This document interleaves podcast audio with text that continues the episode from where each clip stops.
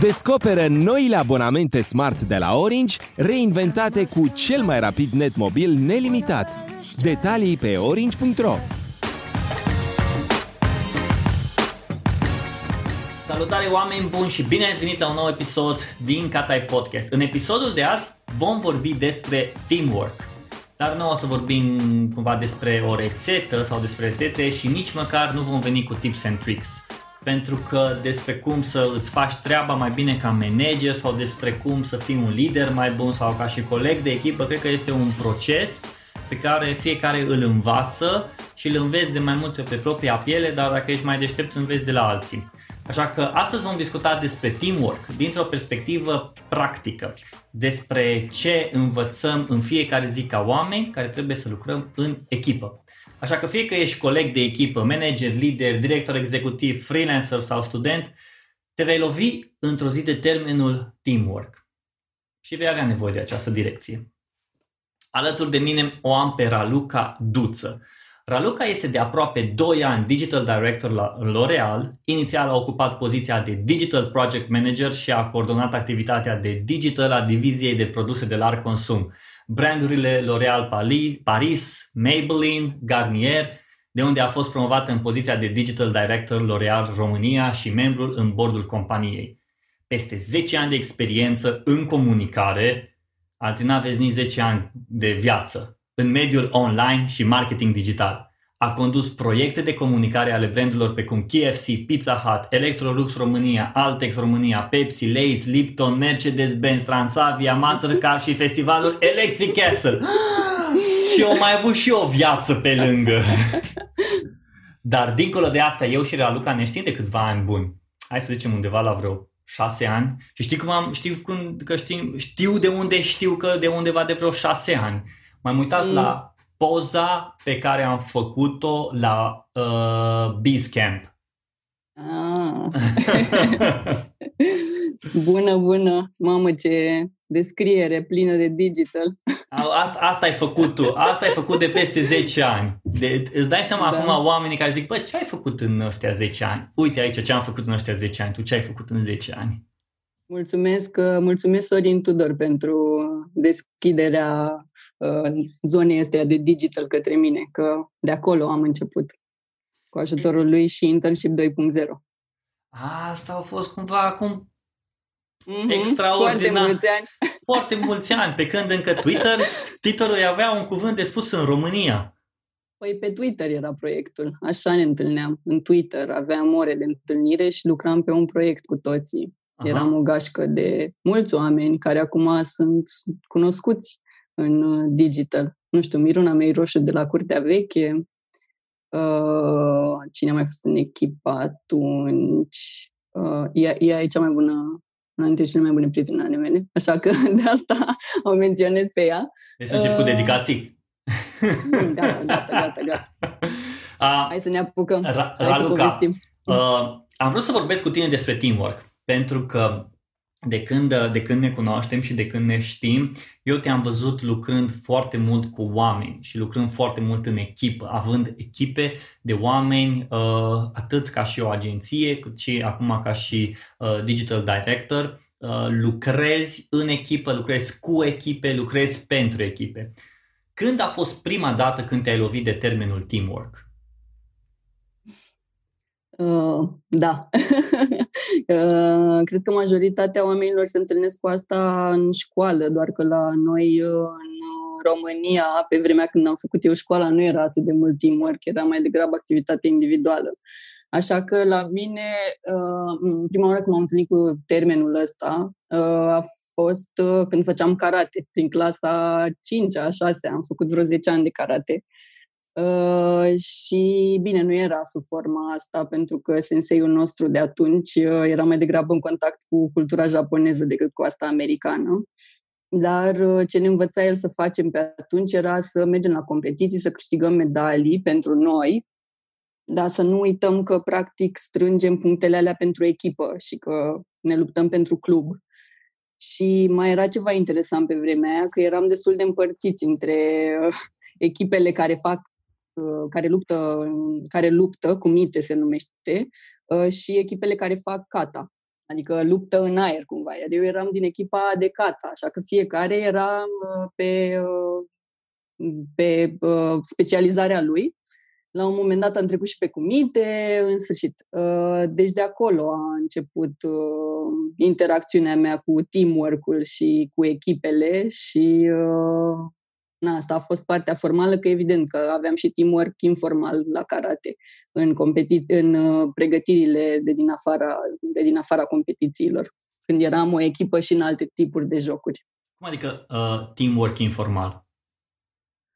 Adică fără reguli clare, în jocuri. Ok. Da, în jocurile pe care le făceam noi în uh, perioadele de pregătire. Mm-hmm. Hmm. Ce interesant. Foarte mulți vorbesc despre importanța teamwork-ului și mai ales acum uh, de când a început și pandemia, uh, team, echipa și teamwork-ul e un element esențial. Și e și normal să se vorbească despre asta, că, dar mă uit la teamwork ca la un element esențial într-o companie. Cum ai reușit sau cum ți-ai dat tu seama? Cum reușești să găsești un echilibru atât în echipa în care, uh, în care ești sau pe care o manageriești tu, cât și în afara echipei tale? Mm-hmm.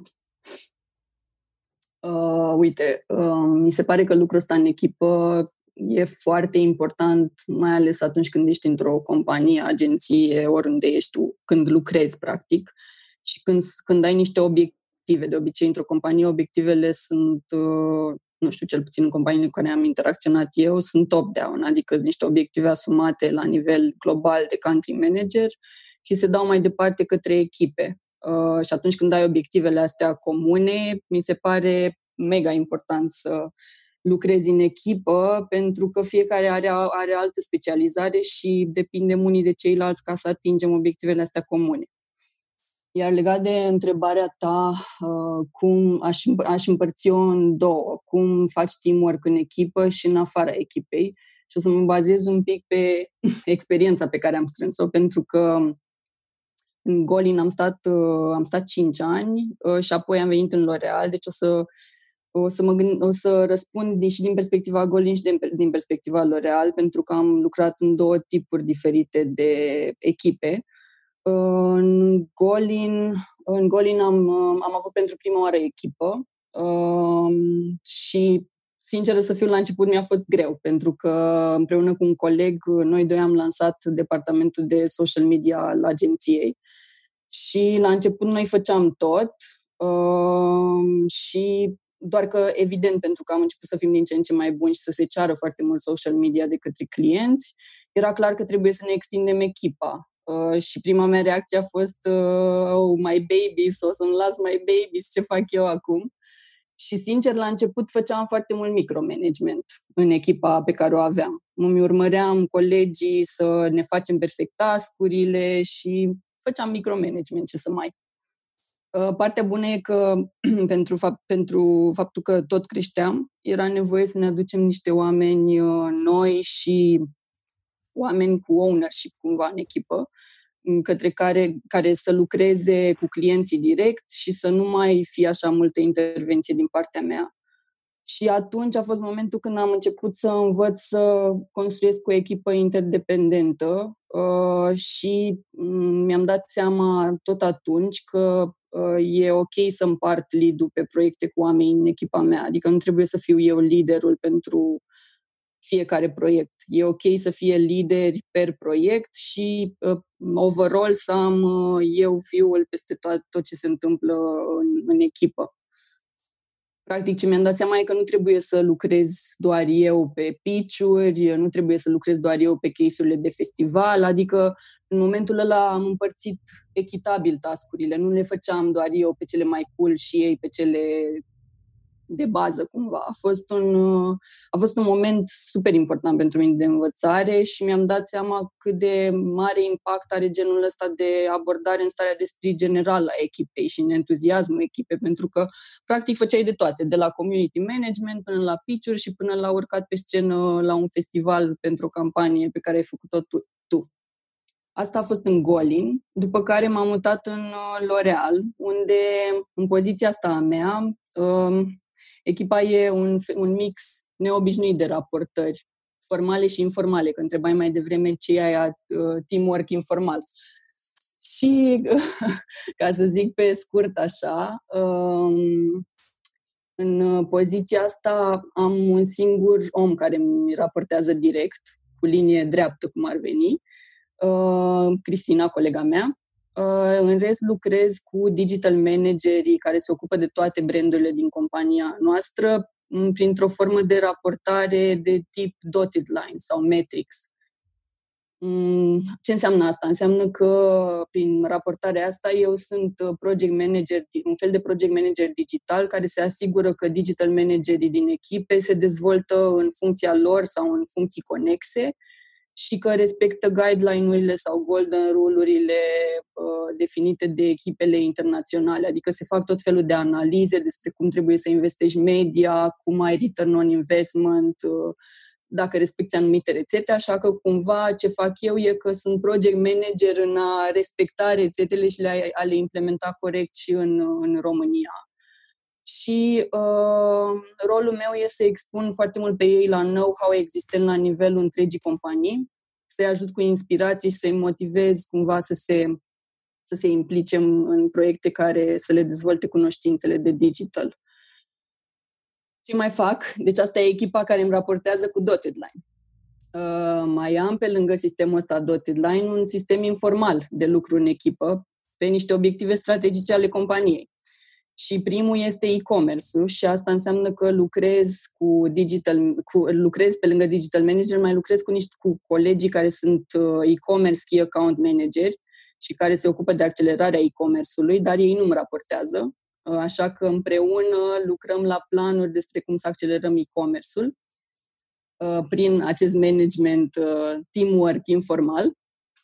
Și mai e un al doilea obiectiv e, e ăsta de a construi brandurile noastre în love brands și practic cu focus pe engagement și avem, lucrez cu community manager și cu EPR din toate diviziile companiei care se ocupă de brandurile astea uh, pentru a accelera iarăși pe zona asta de engagement cu comunitățile.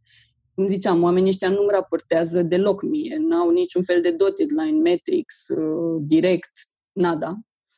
Dar cum funcționează lucrurile, și revenind acum la întrebarea ta, uh, e că avem, uh, am, am, am organizat totul în, echipă, în echipele astea pe un principiu din ăsta, gen ce ție nu-ți place, altuia nu-i face. Ce nu-mi plăcea înainte era în, în diversele forme de management în care raportam, erau meetingurile one-to-one nu mi se pare o pierdere de timp să ai meeting one-to-one în care să raportezi ce faci la job, uh, pentru că mi se pare doar one-way street, doar tu transmiți ceva și nu, primi, nu primești nimic în, în schimb, dar îmi plăceau foarte mult gathering-urile informale pe care le aveam, așa că ce fac astăzi cu echipele Bine, acum mai puțin în perioada pandemiei, pentru că am avut foarte multe coluri toți și am preferat să renunț la astea în favoarea celor foarte acționabile.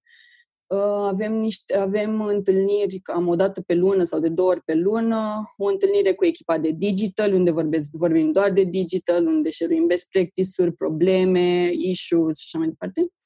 Încă o întâlnire între digital și e-cam, e-key account managerii, unde fiecare învață de la fiecare. Uh, și încă o întâlnire, a treia întâlnire între community manager și PR. Și asta e cross-branduri, toată lumea șeruiește și toată lumea învață și discută. Asta e un gen informal de team, teamwork. Um, deci mie mi se pare că tu ai mers de la one-man show la o în 10 ani ai ajuns să lucrezi într-o echipă sau mai puțin decât atâta să lucrezi cu o echipă, pentru echipe, alături de echipe și să intri cumva într-un sistem care efectiv nu poți să lucrezi singur, ci trebuie să lucrezi în echipe. Ama, știi, știi ce mă gândesc și cumva la ce uh, văd frustrare la mulți uh, manageri de echipe. Și în special eu de multe ori m-am lovit cu chestia asta. Uh, știind că la un moment dat eu făceam treaba singur și trebuia să mă port toate pălăriile astea, când începe să-ți vină o echipă de la work, trebuie să de la munca, efectiv de la to-do pe care l-ai de făcut, listele de, de făcut, ajungi la foarte mult management, la foarte multă administrare, la foarte mult uh, leading, știi, și să managuezi, mm. să poți să, să poți să orchestrezi. Și oamenii care efectiv fac chestia asta uh, se lovesc cumva de efectiv ce, ce ai tu. Nu vreau să las baby-ul meu din mână ca să managuezi pe altcineva. Dar cumva ajungi ajungi natural, organic, într-o poziție în care trebuie să managuiești echipa și care trebuie să orchestrezi, că în momentul în care îți cresc responsabilitățile, vin mai mulți clienți, vin mai multe proiecte pe, pentru brand, îți crește brandul, nu poți să faci singur chestia asta. Cum, cum a fost pentru tine trecând de la păi, uh, work direct la echipă? Greu. Greu pentru că eu sunt, uh, sunt și un pic mai mult perfecționistă și îmi place să se întâmple lucrurile Confirm. din prima. um, uh, da, la început mi-a fost greu pentru că mă implicam peste tot și uh, eram peste tot și au fost situații în care părăsisem agenția unde stăteam până târziu și venisem în companie unde stăteam până târziu pentru că mm pentru că digitalul e așa un mediu din ăsta care se schimbă tot timpul, foarte multe tascuri, foarte multe noutăți, foarte multe idei, foarte multe campanii, etc., etc. Și, na, fiind și la început, întotdeauna vrei să demonstrezi că poți să le duci pe toate. Doar că ce m-a ajutat pe mine a fost că mi-am luat-o vreo jumătate de an, un an în care am încercat să le duc pe toate Uh, și mi-am dat seama că trebuie să stabilim niște way of working-uri, niște na, proceduri, dacă vrei să le zici. Uh-huh. Deși nu sunt atât de proceduri în uh, termenul old, old school. Uh, mi se pare că procesele m-au ajutat foarte tare, mai ales în situația asta în care sunt uh, eu cu, cu echipe de diverse tipuri care îmi raportează sau care nu îmi raportează. Um, și, na, în cazul ăsta în care trebuie să lucrez cu niște oameni pe obiective comune. Um, ce e fain e că am construit procedurile astea de lucru împreună cu echipele. Nu m-am apucat eu să trasez niște raciuri, uh, way of working-uri. Uh. Și cum a fost chestia asta? Adică cum ați început să lucrați ca și echipă? Ați văzut Ați văzut problema și a zis, păi ok, da, bun, după asta un e... an, exact, okay. da, după un an cam vezi care, unde scârție interacțiunile și te, cred că e vorba de discuții one-on-one, în timp de un an în care uh, îl ascult și pe uh, Xulescu și pe Y și pe, pe fiecare în parte și îți dai seama unde sunt problemele în interacțiunea dintre ei sau unde sunt oportunitățile, pentru că îți dai seama că o nu știu, o poziție interacționează mai bine cu altă poziție. Și după ce am observat asta, pentru că, da, cred că cel, unul dintre cele mai bune sfaturi pe care le-am primit când am venit în companie a fost o lună, stai și observi. Nu faci nimic. Observi mm. ce se întâmplă. Și eram gen, what the fuck, am venit aici, mm-hmm. hai să ne apucăm de treabă. Nu mi se întâmplase niciodată. O lună stai și observi. O lună mm-hmm. e time is money.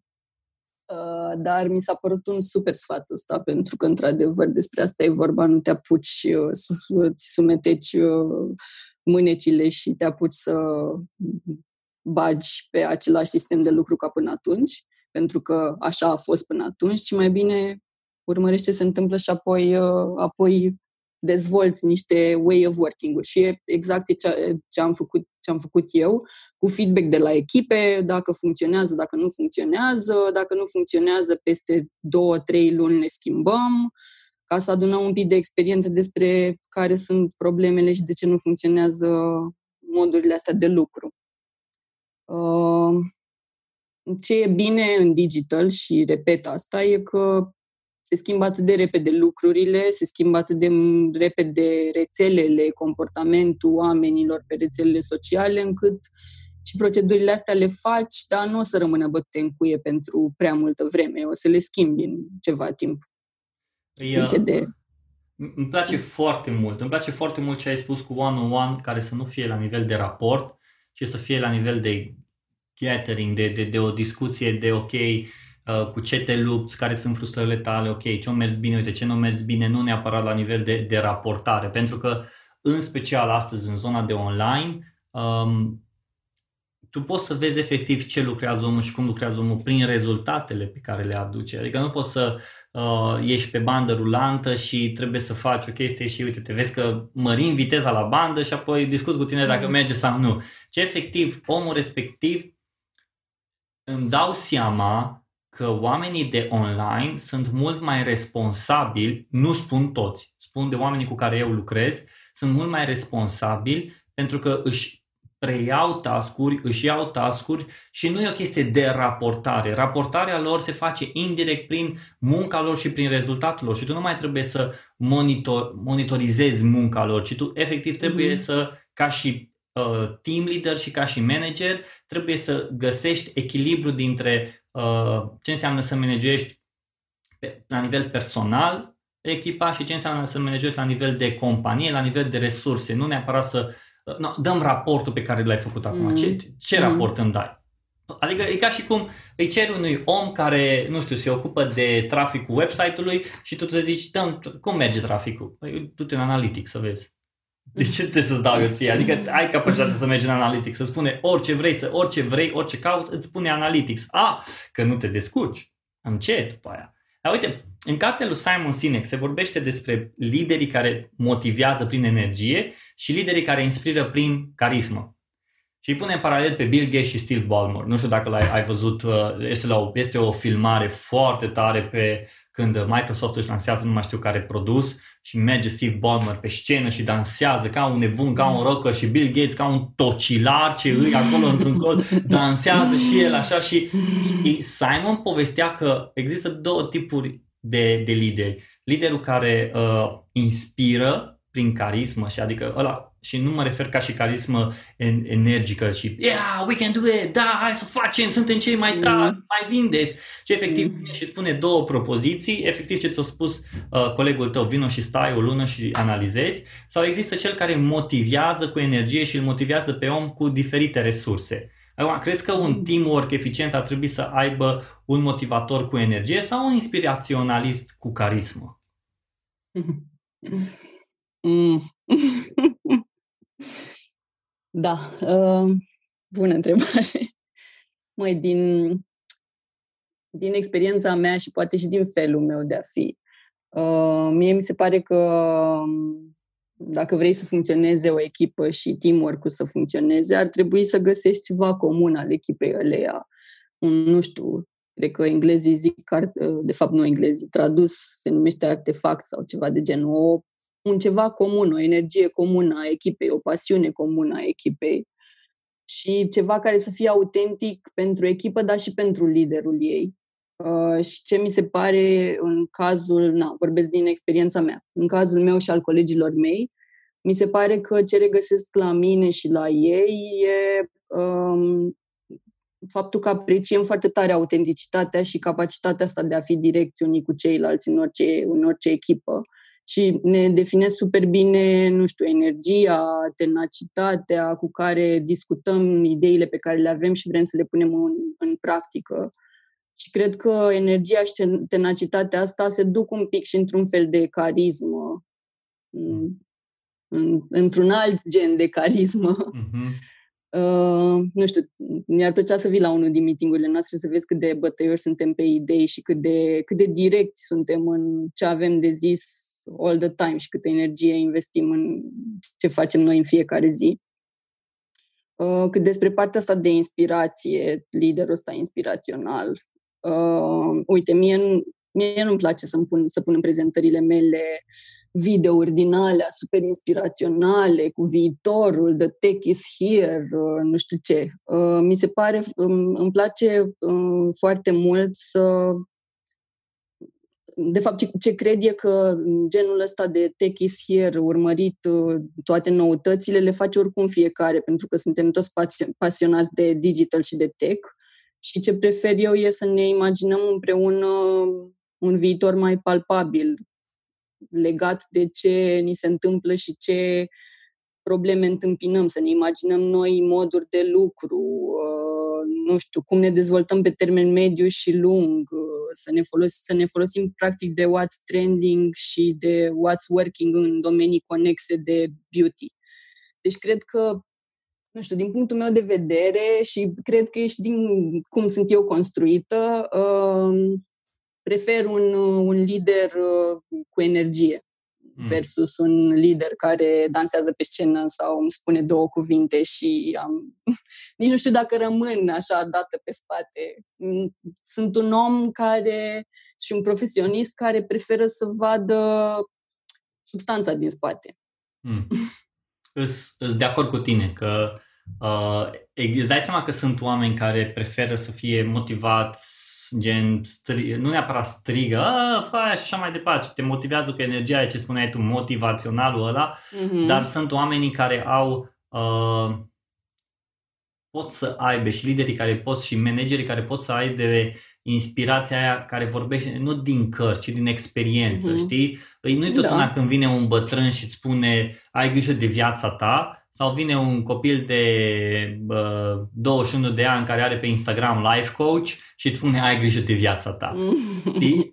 Sunt două chestii total diferite și aici Așa vorbește e, foarte da. mult experiența.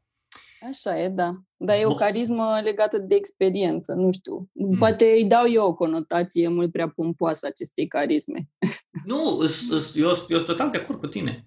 Uh, vorbea despre procedură și asta, asta pe mine mă enervează procedura. Ah. Deci eu sunt și când aud de proceduri și de, de, de efectiv de tot ce înseamnă să asta e procedura și de ce? Pentru că așa am vrut noi să o facem, ăsta e procesul nostru de lucru și ajungem să ne frustrăm de acest lucru și efectiv m-am lovit și eu de, de niște frustrări în proceduri, dar mi-am dat seama că, bă, ai nevoie de proceduri, pentru că procedurile te disciplinează ca să poți să faci pas cu pas să ajungi la rezultatul pe care îl vrei.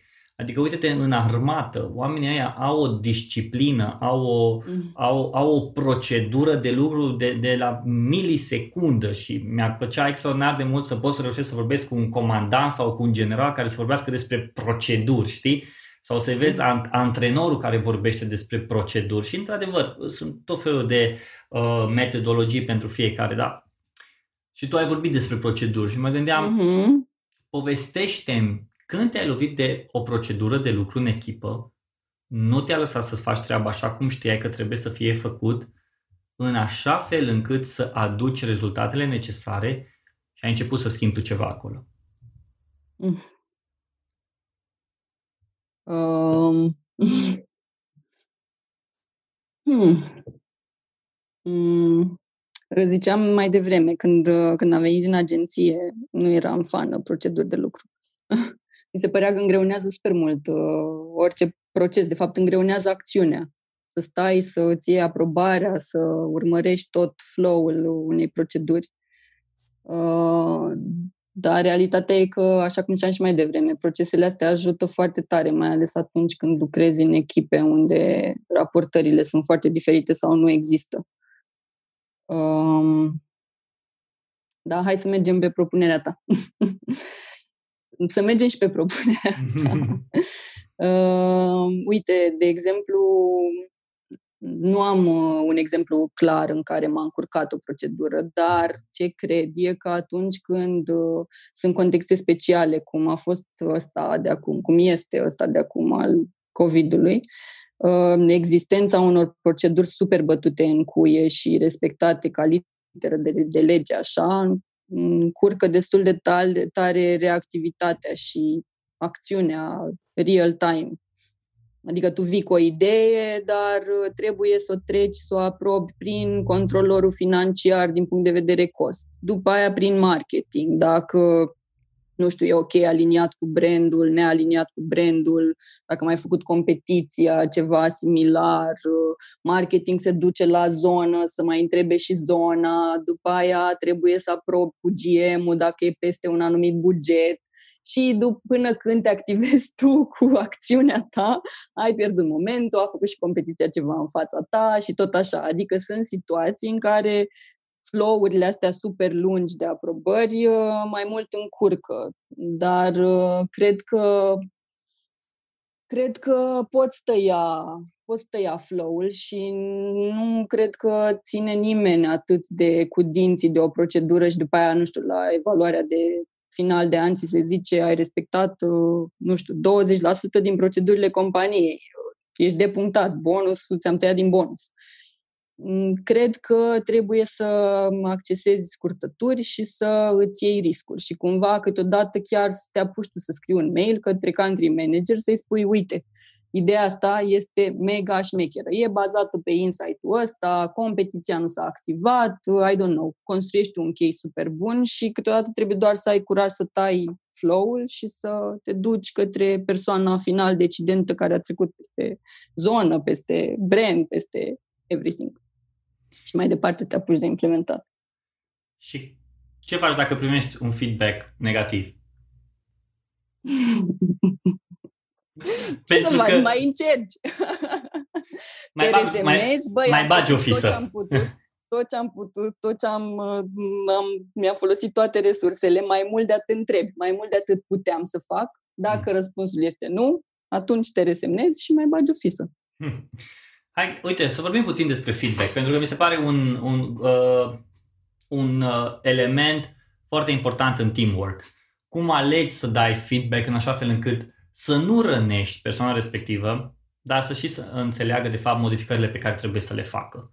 Sau uh, efectiv, uite-te, ceea ce, exemplu pe care l-ai dat tu, vii cu insight-ul, prezinți market research-ul, prezinți uh, uh, beneficiile, oportunitățile, ai sărit efectiv peste toată procedura asta și general managerul spune pică.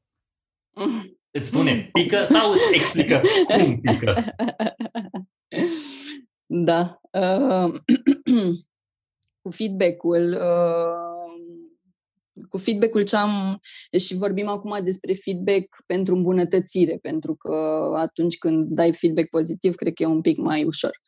Uh, ce am învățat eu de-a lungul vieții, nu doar profesionale, ci și în viață, e că nu e bine să dai feedback când uh, ești așa super pasional, când te arde așa mm. ceva în interior și simți, băi, acum trebuie să mă apuc să dau feedback-ul. E ca în orice relație, de orice tip, cu familia, cu iubitul, cu orice, când uh, te apuci după o ceartă să discuți despre next steps în relație sau cum ar trebui să facem relația să funcționeze mai bine. Uh, ce cred eu și ce văd eu că funcționează în interacțiunile cu ceilalți este duci uh, să, să dai feedback când ești într-o stare, uh, într-o stare de bine, într-o energie neutră, să nu te duci dintr-o stare negativă și să scoți feedback-ul ca pe o armă și să nu-ți pese ce lași în urmă. Um, iar eu, specific când dau feedback, îmi iau așa, deci chiar îmi iau 5-10 minute în care respir și respir, pur și simplu respir. nu mă gândesc la nimic, respir și văd în, în astea 50 minute se cerne starea. Nu mai ești în focul ăla de a da feedback și de a pune pe hârtie sau într-un mail rapid ce ai de zis.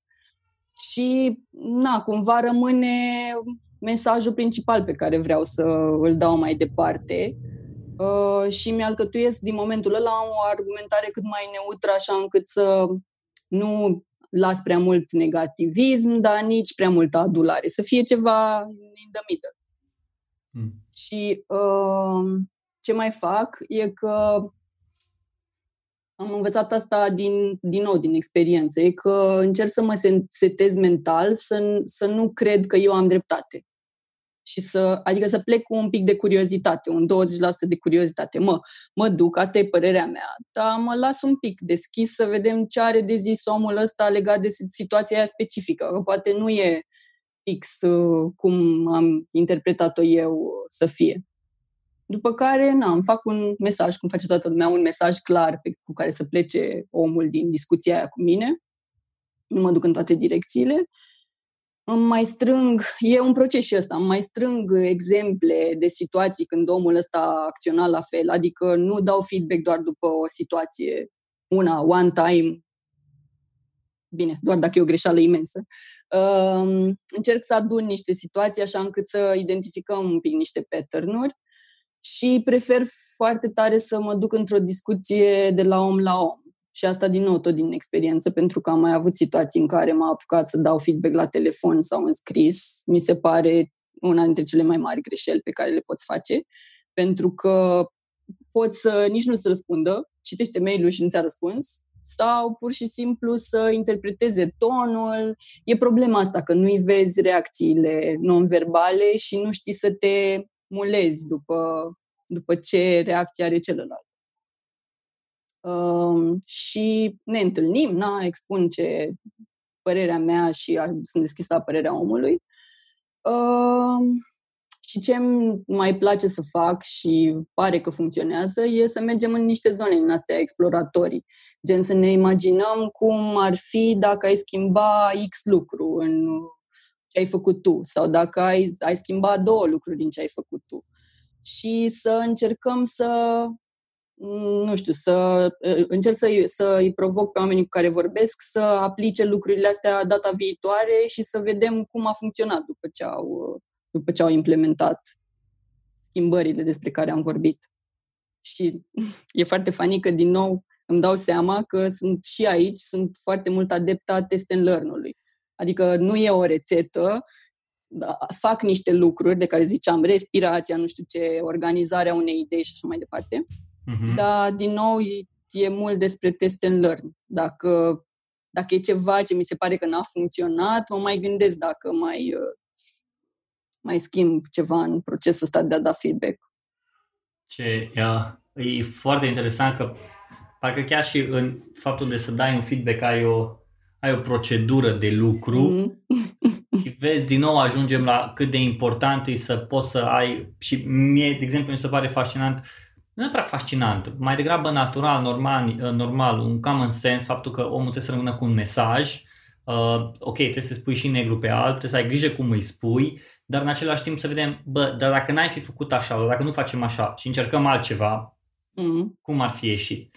Uh, acum, dacă e să te gândești, și aș fi curios să văd, cred că cu toții avem uh, momentele alea importante când am primit un feedback constructiv, un feedback fain. Bă, mm-hmm. ăsta a fost feedback-ul cel mai fain pe care l-am primit. Uh, un feedback care m-a, m-a ajutat să trec mai departe, un feedback care m-a ajutat să-mi fac treaba mai bine, un feedback care uh, m-a făcut să realizez ceva ce poate nu am văzut. Dacă, uh-huh. dacă ar fi să te gândești acum la un feedback constructiv, bun, orice, ok, constructiv, un feedback constructiv pe care l-ai primit vreodată de la cineva, care ar fi acela? Um, uite, de un an și un pic avem un nou country manager, o cheamă Vania Panayotova. Mm-hmm. E un om cu foarte multă experiență uh, și de beauty și de non-beauty um, și e fix liderul ăla, carismatic, dar cu carismă venită din experiență. Și uh, ce îmi place foarte tare la ea e modul cum dă feedback. De fiecare dată când primesc feedback este uh, vine cu un fel de metaforă sau învă- uh, ceva ce a învățat ea din experiența ei. Uh, și uite, un exemplu e legat de ceva ce făceam foarte mult înainte, încă lucrez la asta pentru că sunt o fire din asta foarte cu esența, cu trebuie tot timpul să aibă ceva ce spun eu sau fac eu, trebuie să aibă o esență, ceva construit, argumentat, bine argumentat. Mă duceam foarte mult în zona asta în a construi o argumentare super solidă, care însemna multe pagini, multe slide-uri, discurs lung, nepunctate subiectele și ca să-mi dea feedback despre ce fac uh, și cum să îmbunătățesc ce fac, mi-a povestit uh, o situație de a ei de când era de vârsta mea, cu șeful ei direct, uh, când, pe care l-a sunat entuziasmată despre să-i, să povestească rezultatul unei negocieri comerciale pe care o avea și, uh, și ea s-a apucat, uh, l-a sunat și a început de la început. Băi, uite, am pregătit case-ul așa, așa, așa, așa, așa, astea au fost exemplele și am lucrat cu echipa și nu știu ce, deși mesajul ei trebuia să fie despre cum a mers negocierea comercială, adică întâlnirea propriu-zisă. Șeful ei a zis, ok, ai două minute să-mi spui rezultatul. Uh, ea a început, ea a zis așa, așa, așa, așa, așa și nu știu ce. După două minute, ea a închis telefonul. Uh, ok, s-a reorganizat. Bă, hai că în două minute pot să spun. A reîncercat. După două minute, iar i s-a închis telefonul fără să spună mesajul final. Și s-a repetat asta de vreo trei ori până când a reușit în două minute să spună mesajul. Și cumva din ce i s-a întâmplat ei, din experiența ei, am învățat și eu, printr-un exemplu personal, asta mi s-a părut foarte mișto că a venit cu exemplu personal. Uite mă, și mie mi s-a întâmplat, we are humans, nu e o greșeală, ce nu se poate corecta. Uh, cumva am învățat că trebuie să fiu mult mai structurată, trebuie să-mi pregătesc tot timpul un elevator speech de două minute Uh, și să punctez subiectele principale și, bineînțeles, pentru că nu o să renunț probabil niciodată la ce sunt eu, o să am pregătit pentru situația în care mi se cer detalii, uh, na, mm, detaliile. Ca un backup plan. Exact, exact, da, da. Asta a fost, uh, asta mi se pare că a fost unul din feedback-urile care m-au, m-au ajutat super mult. Uite, în, fapt, uh, faptul că tu ai lucrat cu așa multe companii și ai lucrat și pe partea de agenție, și pe partea de servicii, și pe partea de client, și pe uh, din, din toate perspectivele, și cu influencer, și cu creator, și toți ăștia. Uh, ce crezi că nu înțeleg majoritatea oamenilor când vine, care conduc o echipă când vine vorba de feedback? O să zic, uh, o să zic o, nici nu știu cum îi zice, ceva pe care îl zice toată lumea, nu știu cum îi zice. O poveste? Nu, un, un fel de un clișeu, da, o să zic un clișeu. și e foarte funny pentru că se duce atât de departe clișeul ăsta, se gen atât de multe meserii. Feedback is a gift. mm. El, e ceva cu care semnează chiar și echipa noastră de la IT. Feedback mm. is a gift. Uh, băi, ce, ce mi se pare că nu înțeleg în general oamenii e și cel care dă feedback și cel care primește feedback e că, într-adevăr, feedback-ul ăsta e, e un fel de comoară. E ceva, e ceva ce ar trebui să primești ca pe un dar. Uh, pentru că te dezvoltă, indiferent dacă e pozitiv sau e un feedback pentru îmbunătățire. Și uh, ce mi se pare mm, că se întâmplă la noi și e o chestie culturală, e că oamenii nu sunt obișnuiți să dea feedback de orice fel e el. Adică se vede asta, se vede asta și din faptul că nu lăsăm review-uri după ce cumpărăm online, din faptul că interacțiunile prin comments sunt mai puține decât interacțiunile prin likes, mm-hmm. shares, whatever. Uh, sau, dacă, sau dacă dăm feedback, când în final dăm feedback, dăm doar negativ. Mai niciodată despre ceva ce merge bine. Adică, în principiu, nu, nu, ce, ce nu funcționează și ce nu înțeleg oamenii în general e că nu știm că e ok să dăm feedback, nu, știm să, nu știm să dăm feedback pozitiv uh, și atunci când dăm feedback negativ, ne referim mereu la ce vedem noi și nu încercăm să aflăm ce văd ceilalți în situația pe care au provocat-o. Na. Bine, dar... Uh, și, și mai e o chestie, scuză-mă, mai e o chestie că tot timpul m- așteptăm niște momente formale ca să dăm feedback. Că e evaluare de jumătate de an, de final de an. Nu e în cultura și în educația noastră că it's ok to give feedback all the time. Da, nu adică cumva eu stau să mă gândesc prima dată când m-am lovit de feedback-ul feedback în viața mea a fost când erai copil la școală, la mhm. grădiniță nu mi-aduc aminte, știi? Și luai, dacă luai 6, 7, profesorul nu zicea nimica, știi? Striga numele. Mm-hmm. Gata, e Robert, Daniel, 7. Merea îi luai și gata. Nu zice, bă, Gicule, hai puțin aici să discutăm, știi? Ce da, ai făcut da, da. bine? Ce n-ai făcut? Bă, te-a, te interesat? Da. Nu te-a interesat? De ce nu te-a interesat? A, stai puțin, domnule, că aici trebuie să stau cu, cu elevul, trebuie să petrec mai mult timp și noi trebuie să facem uh, lecția și nu avem timp și, și există cumva o chestie în care uh, poate mai vin și profesorii care spun păi copilul nu înțelege atunci și în fine, nu vreau ca să atac uh, uh, mm. sistemul educațional, dar îmi dau seama cât de important e să, uh, să vezi că ducem după noi niște bagaje Uh, exact, da. pe care trebuie să le de care trebuie să scăpăm, știi? Adică mai bine petrec mai mult timp cu omul respectiv și dau un feedback uh, constructiv pentru el, ce a făcut bine, ce nu a făcut, ok, ai luat 10, tot a fost bine. Zim cum ai luat 10 astea, ce ai făcut, uite, ai făcut bine, mi-a plăcut mentalitatea ta, mi-a plăcut cum ai gândit aici, mm-hmm. mi-a plăcut bla bla bla.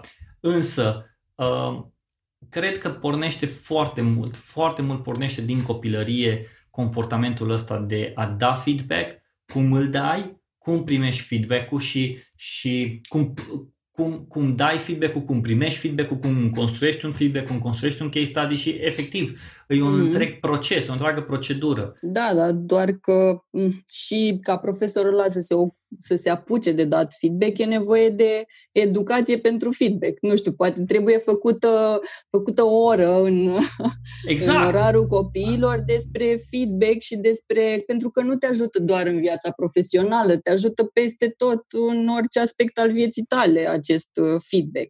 Tu îți dai și seama noi nu-l avem, chestii. Da. adică da nu-l avem și uh, um, nu-l avem pentru că nu iarăși o să o dau pe cultură, da? It's about cultură, este cultura noastră, România.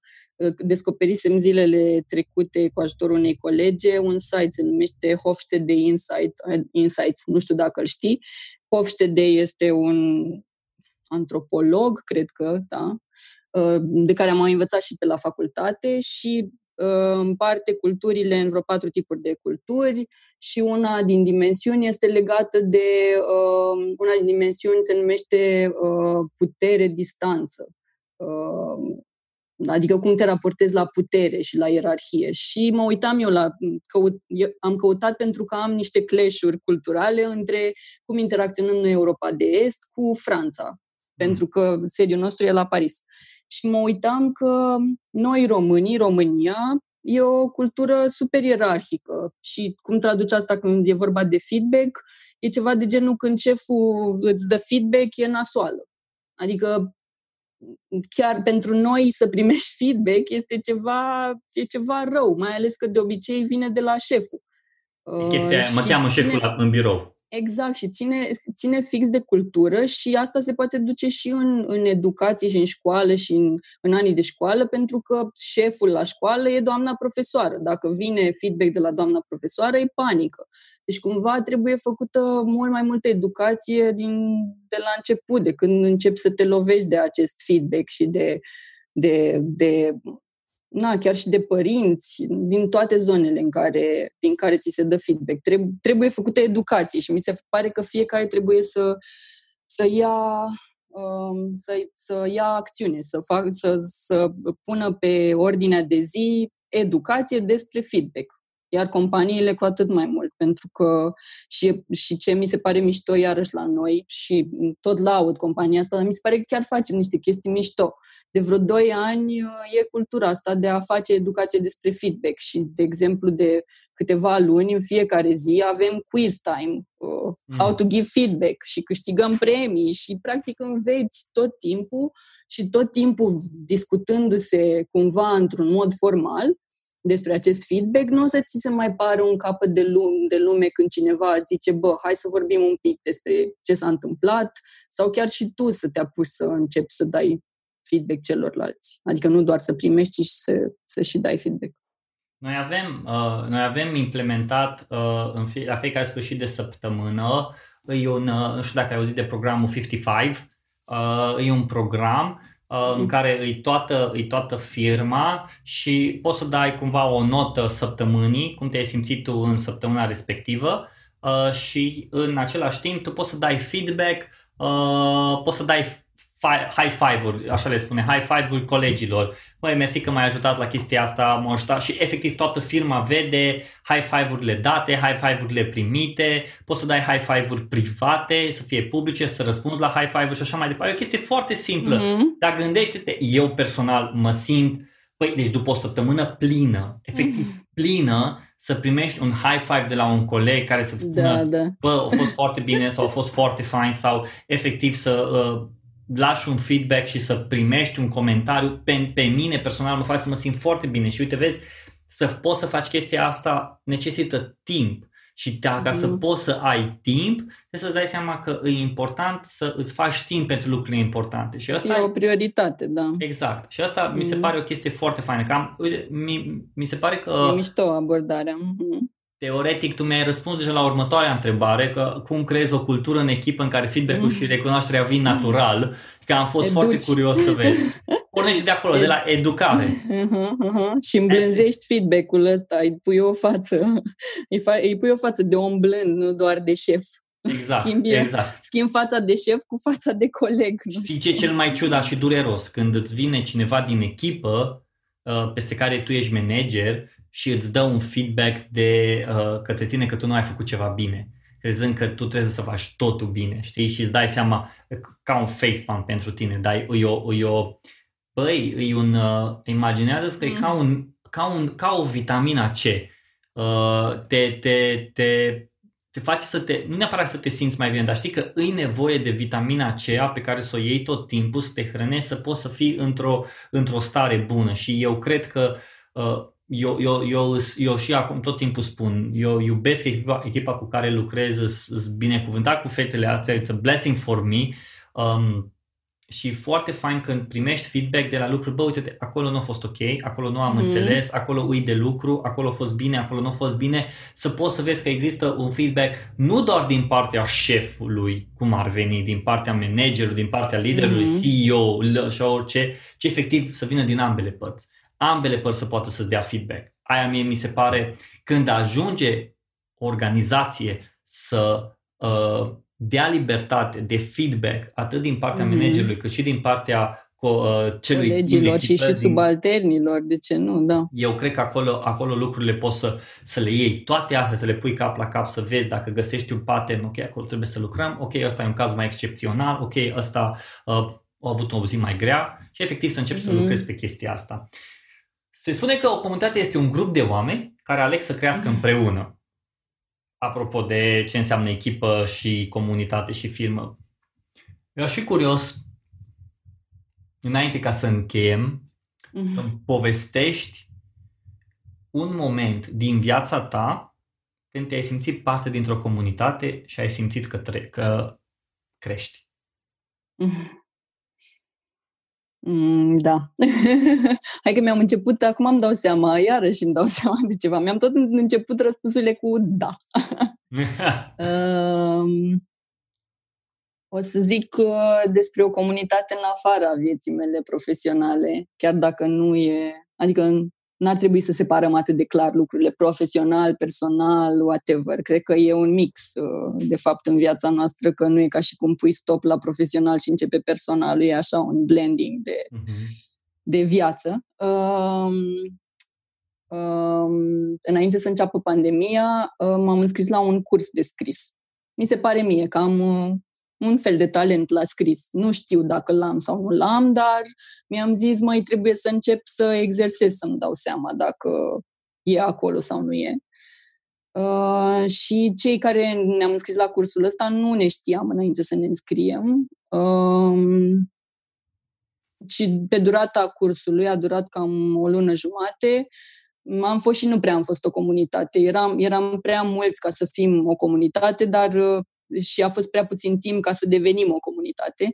Ce s-a întâmplat, de fapt, după ce s-a terminat cursul, a fost că noi, o parte din noi ăștia care credem că avem niște talent la scris, am rămas și după curs, am rămas am rămas mm, să comunicăm unii cu ceilalți și asta și datorită profei noastre de la curs, care, a care a făcut, care face de fapt în continuare extra hours doar pentru că e foarte pasionată și îi place energia asta care s-a creat în jurul în jurul cursului și energia noastră în povestit.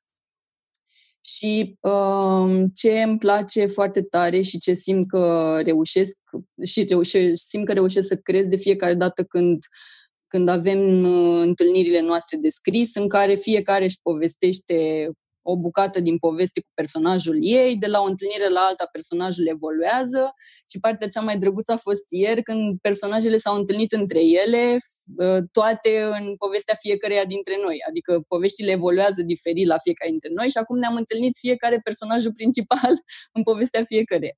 Și mi s-a părut, am avut de-a lungul cursului ăsta o grămadă de aha și de wow moments din alea. Mamă, ce mișto, băi, chiar e foarte tare. Mi-a dat așa o energie incredibilă și am simțit cum am crescut așa în ochii mei, chiar dacă nu pot să pun degetul să zic, băi, da, am talent la scris, dar a fost uh, spiritul ăsta foarte mișto de comunitate și toată energia asta pe care am dat-o de la unele la altele și am simțit uh, o creștere așa sufletească, nu pot să zic că profesional uh, sunt la nivelul beginner de scriitor.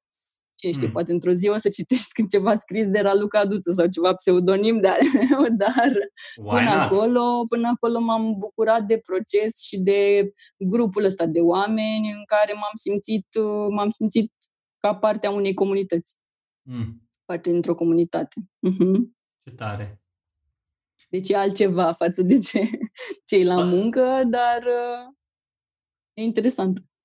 Interesant când ai uh, libertatea să fii vulnerabil și să, și să și înțelegi că vulnerabilitatea asta nu înseamnă numai să te deschizi 100% ăsta eu și faci ce vreți cu mine, ci efectiv să-ți dai seama care sunt um, limitele în vulnerabilitate când vine vorba de o echipă fie că vorbim de, uh, fie că vorbim de echipă profesională, fie că vorbim de echipă de hobby, side projects sau așa mai departe. Și să-ți dai seama că prin vulnerabilitate îți te ajută să te conectezi cu oamenii și prin vulnerabilitate de multe ori te ajută să, nu știu, să primești un feedback, să dai un feedback, să poți să creezi, să poți să închegi o echipă. Asta mi se pare foarte interesant și am început să citesc o carte despre limite Uh-huh. Și e foarte interesant cum persoana respectivă, chiar așa își spune, limite, uh, persoana respectivă vorbește despre ce înseamnă să-ți creezi limite, să-ți pui limite, să-ți comunici limitele, cum să spui da și când, uh-huh. nu, când să spui da și cum uh-huh. să spui nu. Exact așa, când să spui da și cum să spui nu. Mă apuc și eu de cartea asta. Apropo de când să spui da și când să spui nu. și am început să o citesc și Băi, deci rămâi, deci sta, efectiv stau pe două pagini și mă bă, da, mă uite, exact așa. Bă, bă, nu m-am gândit. Bă, dacă aș fi făcut atunci așa, acum nu aș fi mm. ajuns aici și cred că e o carte mai degrabă de, și mă enervează că de la cine o am, adică de la Diana, soția mea, ea o tot scris pe ea și așa mai departe și mie nu-mi place să citesc cărți sau să dau... Mm-hmm, cu concluziile sau, altcuiva. Exact, sau să dau cărțile mele pentru că eu le-am subliniat și am zis la Diana, uite, știi ce, am început să citesc din cartea ta, e faină, dar e cartea ta și o să-mi cumpăr cartea mea ca să, mm-hmm. să ne avem fiecare. E, e chiar e o chestie foarte faină și înainte să, înainte să încheiem, am o, o, am o întrebare pentru tine. Și nu vreau să sune a o întrebare clișeu, ci vreau mai degrabă mm. să fie o întrebare efectiv omul, dacă, după ce rămâne, după ce a ascultat episodul ăsta, să poată să rămână cu, efectiv, măcar cu un sfat. Eu am rămas cu, eu am rămas cu foarte multe, mi-am notat aici și îmi place foarte mult ce, ceea ce ai vorbit despre uh, nu e bine să dai un feedback când e super pasionat de ceva sau când, uh, când vrei să dai sau când vrei să primești un feedback când ești, bă, acum trebuie să facem chestia mm-hmm. asta sau uh, întotdeauna să pornești pe un drum când uh, cu un strop de curiozitate, când vrei să lucrezi cu ceva, să lași spațiul ăla de curiozitate, că poate cineva vine și ți-l umple cu ceva pe care tu n-ai știu că l-ai, sau să dai feedback din experiența ta. Efectiv, ce înseamnă să dai un feedback din experiența ta, să te folosești de experiența ta, de viața ta, să dai feedback. Și Raluca, dacă ar fi să lași un sfat unui om care face parte dintr-o echipă și simte că poate să aducă un plus de valoare, în echipa respectivă. Care ar fi, care ar fi sfatul tău? Um, ce cred eu cu ideile și plus valoarea și na, cred că toți avem idei și toți credem că putem să aducem o schimbare în echipă și poate chiar putem să facem asta.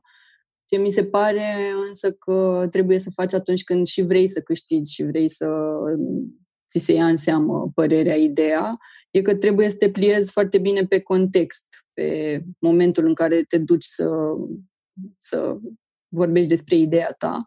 Și sfatul meu e, din nou, legat de cum au funcționat lucrurile pentru mine, e că tot timpul când ai o idee, ar trebui să-ți construiești o argumentare puternică în jurul ideii tale și um, să o pliez, o pliez cumva pe obiectivele mari ale, nu știu, ale companiei, ale grupului către care vrei să vinzi ideea, ale, ale unei persoane. Uh, pentru că, așa cum ziceam, toată lumea are idei, uh, dar diferența între cei cu idei uh, implementate și cei care rămân cu ideile stă în cum reușești să-ți vinzi ideea asta.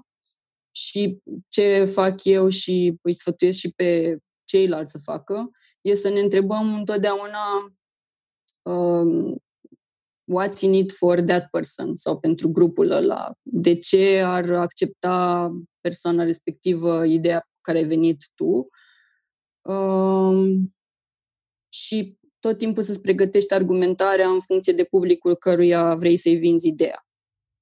Și iarăși, asta cu what's in it for me, mi se pare că trebuie să e prima întrebare pe care trebuie să ți-o pui când vrei să ceri cuiva ceva, indiferent de ce îi ceri și indiferent de zona unde îi ceri, că e profesional, personal, orice. Mm. Ce tare, mi se pare că discuția asta s-a dus așa într-un mix de everything, într-un mix de life, de fapt, de ce faci tu. Păi cam asta e, adică, adică cam asta ar trebui să fie uh, de aceea ți-am și spus că vreau să discutăm, nu vreau să discutăm despre strategii de, de mhm. marketing mm-hmm. și de social media. Eu cred că lucrurile astea sunt lucruri pe care le putem folosi în viața noastră, fie că vorbești despre uh, parte profesională, parte personală, parte spirituală, orice parte, știi, să poți să vorbești despre lucrurile astea, să poți să le folosești. De, da, de ce nu? efectiv în, în, în viața ta și în viața de zi cu zi și de aia, de aia am vrut să vorbesc cu tine. Un subiect pe care lumea nu o să-l găsească când o să caute despre Raluca Duță da. și o să exact. vadă în, uh, pe IQ Ads sau cum îi spune, zi, cum se spune la chestia asta pe care pui la blocuri? Nu almanach, mm. zi, tot cu A îi spune. Nu știu. Nu știu. Știi că se pune, se pun la avizier. Avizier. Avizier. Ah. Prietenul meu, Marian Hurducaș, și spune la IQ Ads avizierul industriei Avizier. de azi. Adică dacă o să căutați pe Raluca Duță pe Google, o să găsiți, să, să nu găsiți nu doar în avizierul industriei, ci să găsiți și un subiect mult mai interesant uh, și poate mult mai, mult mai practic. Și, mm-hmm. cred mhm. că, și cred că și un, uh, un, un subiect evergreen uh, pe care la care să vă puteți întoarce când o să aveți niște întrebări legate de ce înseamnă teamwork, ce înseamnă feedback și ce înseamnă să faci parte dintr-o comunitate.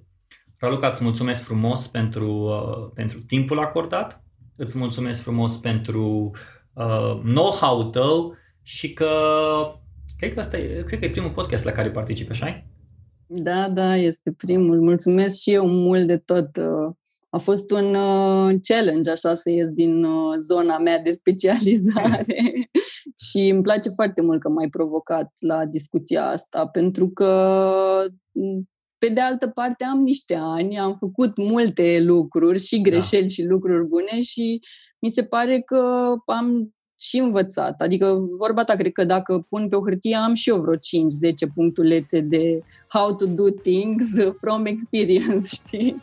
Ei, ei cursurile de scriere, ei viața ta, da. le pui cap la cap, ți-ai scris cartea și abia aștept să o citesc. Oameni buni, ăsta a fost episodul pe ziua de azi. Vă mulțumesc frumos, Raluca, îți mulțumesc încă o dată. Uh, după ce ați ascultat episodul, știți ce aveți de făcut dacă vă plăcut. Pa!